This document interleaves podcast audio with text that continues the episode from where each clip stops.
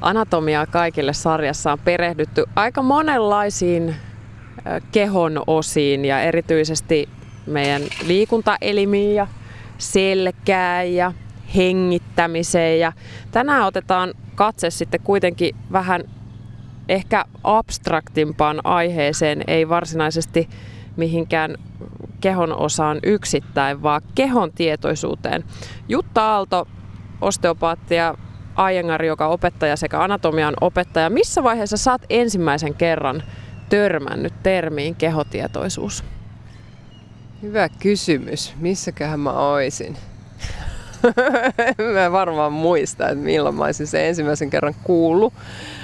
Ähm, mutta silloin kun mä olin opiskelin osteopatiakoulussa, niin mua kiehtoi ihan hirveästi se, että kun me opiskeltiin anatomiaa teoriassa ja sitten meillä oli tämmöisiä tunnusteluharjoituksia, jossa tarkemmin ja tarkemmin pyrittiin tuntemaan omilla käsillä toisen kehosta ää, niitä anatomisia rakenteita. Ja tietysti oltiin sitten myös tunnusteltavana, niin se mitä se teki sille ää, tuntoaistille ja ikään kuin sille kehon sisäiselle niin kuin, kehon sisäisen tilan aistimisen tarkentuminen, niin, niin se niin kuin, oli, oli todella kiinnostavaa ja just ehkä nimesin sen itsekin sen jälkeen niin kuin kehotietoisuudeksi sen takia, koska se, ää, se ei ole pelkästään tuntoaistia, vaan se myös liittyy siihen, että kun sä oot eri tilanteissa elämässä, niin sä huomaat myös paremmin sun keholliset reaktiot eri tilanteisiin, tapahtumiin, vuorovaikutus, ää, vuorovaikutuksessa tapahtuviin asioihin, tunteisiin, kaikkeen. Et se, se on niin kuin laajen, laajempi kuin pelkästään se he, niin kuin anatominen hermosto, vaan se on, niin kuin, se, on se tietoisuus, mikä, mikä sijaitsee siellä kehossa. Tässä tuli ehkä pikkasen samalla myös sitä niin kuin määritelmää. Mitään semmoista ehkä virallista määritelmää ei, ei ole, mutta se on meillä jokaisella niin kuin oma, oma, miten me se tunnetaan. Mulle tuli tästä mieleen, kun kerroit, kerroit tota omaa kokemusta, että mulla kävi sillä lailla, että kun on tehnyt juurikin joogassa just jotain liikettä, missä piti nostaa jalka taakse ja ylös, niin mulle se kehotietoisuusasia tuli siinä kohtaa hyvin voimakkaasti esiin, koska mä tajusin, että mulla ei ole mitään hajua, että missä asennossa mun jalkaterä on. Että onko se kääntynyt ulos vai onko se kääntynyt alas vai onko se kääntynyt niin kuin sisään. Ja sitten mun piti katsoa, että missä kohtaa se on. Eikä oikeastaan ollut hajua siitäkään, että kuinka korkealla se, se jalka on. Ja, ja rupesin niin kuin siinä kohtaa itse miettimään sitä, että, että miten tätä voi oikein sitten kehittää. Onko sulla jonkunlaista ratkaisua siihen, että miten esimerkiksi nyt sit liikuntaa harrastaessa, niin voisi kiinnittää huomiota siihen, että miten meidän keho toimii ja, ja että oltaisiin enemmän niin kuin tietoisia siitä omasta kropasta. No ensimmäisenä on, että sulla tarvii olla kiinnostus siihen. Se pitää olla kiinnostunut, että mitä siellä oikein tapahtuu siellä liikkeessä. Ja eh, jos liike on tehty tosi nopeasti, niin se vaikeuttaa sitä niin kuin havainnointia, että mikä on sen liikkeen laatu ja mikä on sen liikkeen arkkitehtuuri. Meillä on kehossa semmos, eri, monia erilaisia hermo niin kuin päätteitä, mitkä aistii erilaisia asioita. Ja toi, mitä sä kuvasit, että sulla ei ollut hajuakaan, missä se sun jalka on, niin siinä erityisesti tulee semmoinen kuin proprioseptiikka, eli kehon asentoaisti. Eli sä, siellä on semmoisia hermopäätteitä, mitkä kertoo sun aivoille, että missä asennossa sinä olet suhteessa avaruuteen ympärilläsi.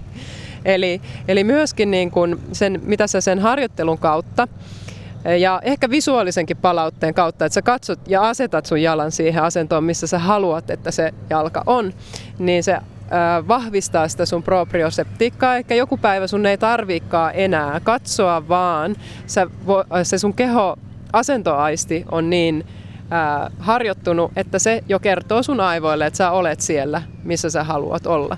Mutta et, et se vaatii justiinsa ehkä, no visuaalinen, ää, visuaalinen apu on hyvä, onko se sitten omat silmät, peili tai sitten toisen ihmisen silmät, vaikka opettajan silmät. Ja sitten on ihan just se rauhallisuus ja sitten se, että, että oikeasti niin kuin menee sisään siihen harjoitukseen, että on läsnä sille, että mitä tapahtuu kun tekee minkäkin liikkeen. Eli pyrkii niin kuin kehittämään semmoista ai, kehon sisäistä aistintakykyä ihan tietoisestikin herkemmäksi. Ja tuntoaisti on mun mielestä yksi hyvä kanssa, miten siihen voi vaikuttaa. Eli se, että sä tuntoaisti, niin kun, esimerkiksi kosketuksen kautta, saat paremmin yhteyden sinne kehon tuntoaistiin, niin se auttaa sua myös liikuttamaan sitä kehoa tarkemmin, koska itse asiassa ne somaattiset hermot, mitkä liikuttaa meitä, niin ne sisältää tuntoaistisyitä ja motorisia syitä, että ne on samoissa hermoissa ne kulkee osittain se tuntoaisti ja myöskin se kyky liikuttaa itseämme. Eli keinoja on monia. Mulle tulee nyt tästä heti semmonenkin spontaani kysymys. Meille tuli muuten meriharakka tähän justiin pyörimään ympärille. Se on aika hauskan näköinen otus. Ihailemme sitä tässä samalla ja sen sulavaa liikettä. Hän lienee tietoinen omasta kehostaan ihan hyvinkin. Tuli tästä hei semmonenkin juttu mieleen, että kuinka paljon esimerkiksi mielikuvaharjoittelulla voi olla merkitystä kehotietoisuuteen, kun muistan tarinan yhdestä sellaisesta seiväshyppäjästä, joka oli loukkaantunut koko harjoituskauden ja oikeastaan hyppäsi ensimmäiset kunnon seiväshyppyysä vasta kisakaudella. Ja hän sitten kertoi, että, että hän on harjoitellut pelkästään mielikuvilla sitä hyppyä, koska keho ei ole antanut mahdollisuutta siihen, että hän olisi hypännyt. Mutta se mielikuva, niin onko näillä sitten mitään yhteyttä? No kyllä on, että sitä on pystytty ihan mittaamaan tämmöisellä lihaksen aktiivisuutta mittaavalla ää, niin kuin lihassähkömittarilla, että jos sä pelkästään ajattelet sun lihaksia, niin ne jo aktivoituu. Se ei ole niin voimakas aktivaatio kuin tehdessä, mutta se on kuitenkin aktivaatio. Ja mielikuvaharjoittelusta vielä oikeastaan sen verran sanoisin, että se toimii silloin, kun sä oot tehnyt sitä aktiviteettia, mitä sä mielikuvaharjoittelet. Ja se oikeasti niin kuin aktivoikin sun kehoa monella eri tavalla, mutta valitettavasti niin, että vaan kuvittelee lenkkeilevänsä, niin ei saa, ei saa lenkkeilyn hyötyjä tehtyä. Eli sun pitää olla lenkkeily paljon historiassa, että se mielikuvaharjoittelu oikeasti toimisi tehokkaammin siellä, siellä kehossa. Ja mulla on itsellänikin kokemuksia mielikuvaharjoittelusta, kun on harrastanut taitolajia, missä tehdään koreografioita, niin se auttaa ihan suunnattomasti käydä niitä koreografioita läpi pelkillä mielikuvilla, koska se ikään kuin preppaa sun hermostoa tekemään niitä liikkeitä sähäkästi oikea-aikaisesti ja niin kuin, äh, tavalla tarkemmin ja äh, niin kuin, sä saat sitä, koska se hermosto kuitenkin ohjaa sitä sun liikettä, niin, niin sä saat sitä sun hermostoa ikään kuin herkistettyä kohti sitä aktiviteettia, mitä sä haluat sillä hermostolla tai mitä sä haluat tehdä. Mm. Tuo on aika mielenkiintoista ja ehkä kertoo myös siitä, että meidän keho on aika moniulotteinen koke, kokonaisuus, että, että monenlaisilla asioilla on merkitystä. Kehotietoisuus, mitä siitä on meille hyötyä? No mun mielestä se rikastuttaa elämää sisäisesti. Niin mitä mä oon itse kokenut sen on, että, että kun mä oon tietoisempi, niin mä oon enemmän läsnä. Eli esimerkiksi tässä, kun mä juttelen sun kanssa, mä pystyn tuntemaan, että miten mun hengitys kulkee, miltä mun kehon sisällä tuntuu. Se tuntuu kevyeltä, tai jos siellä tuntuu jotain raskautta, niin sitten mä voin niinku puuttua siihen ennen kuin edes tulee mitään kipuoireita. Ja ihan vaan se, että, että kun on läsnä, niin jollain tavalla se, tai kun on läsnä kehossa, niin jollain tavalla ää, mä sanottaisin sen niin, että sä oot enemmän elossa. Ikään kuin sun jokainen solu olisi tullut, tullut mukaan siihen toimintaan tai siihen elämiseen.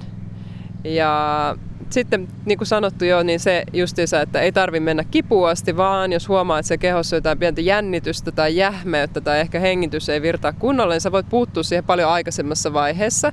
Ja sitten äh, myöskin sä opit hoitamaan itseäsi, valitsemaan semmoisia äh, harjoituksia tai ää, tekoja, mitkä vie sua niin kuin pois sieltä ehkä epämiellyttävästä tuntemuksesta, että sä opit niin kuin hoitamaan, joko venyttämään tai aktivoimaan lihasta, ää, tai sitten just tekemään hengitysharjoituksia, rentoutumisharjoituksia, että sä opit niin kuin hoitamaan ja palvelemaan itseäsi paremmin ja kehoasi paremmin.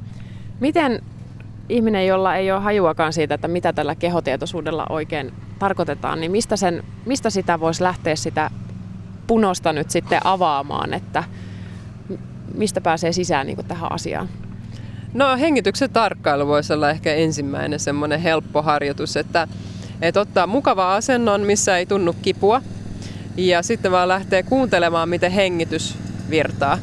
Ja mikäli hengityksessä tapahtuu jotain muutoksia, niin on, on siinäkin läsnä. Että huomaa, että miten se pelkkä keskittyminen siihen hengittämiseen alkaa jo muuttamaan sitä hengityksen laatua. Ja sitten myöskin, että miten se hengityksen esimerkiksi, kun se rentoutuu siinä tehdessä, niin miten se vaikuttaa koko kehoon, miten ne kehon sisäiset tuntemukset muuttuu. Ja sen haluaisin vielä sanoa, että helposti ihmiset niin herää tähän aiheeseen vasta siinä vaiheessa, kun on kipu. Ja kipuhan on niin voimakas kehotuntemus, että se oikeastaan jyrää alleen kaiken tämän hienovaraisemman kehotietoisuuden. Eli ää, niin kun se kipu vie liikaa huomiota, että sä pystyisit oikeasti aistimaan sen kokonaisuuden sun kehossa. Ja se saattaa olla niin kun, se saattaa haitata sitä semmoista hienovaraisempaa työskentelyä. Ja ehkä niin kun se kipu, tai kipu pitäisikin pyrkiä niin kuin hoitamaan pois, jotta sä pystyt niin kuin aistimaan sen ikään kuin koko kokonaisuuden.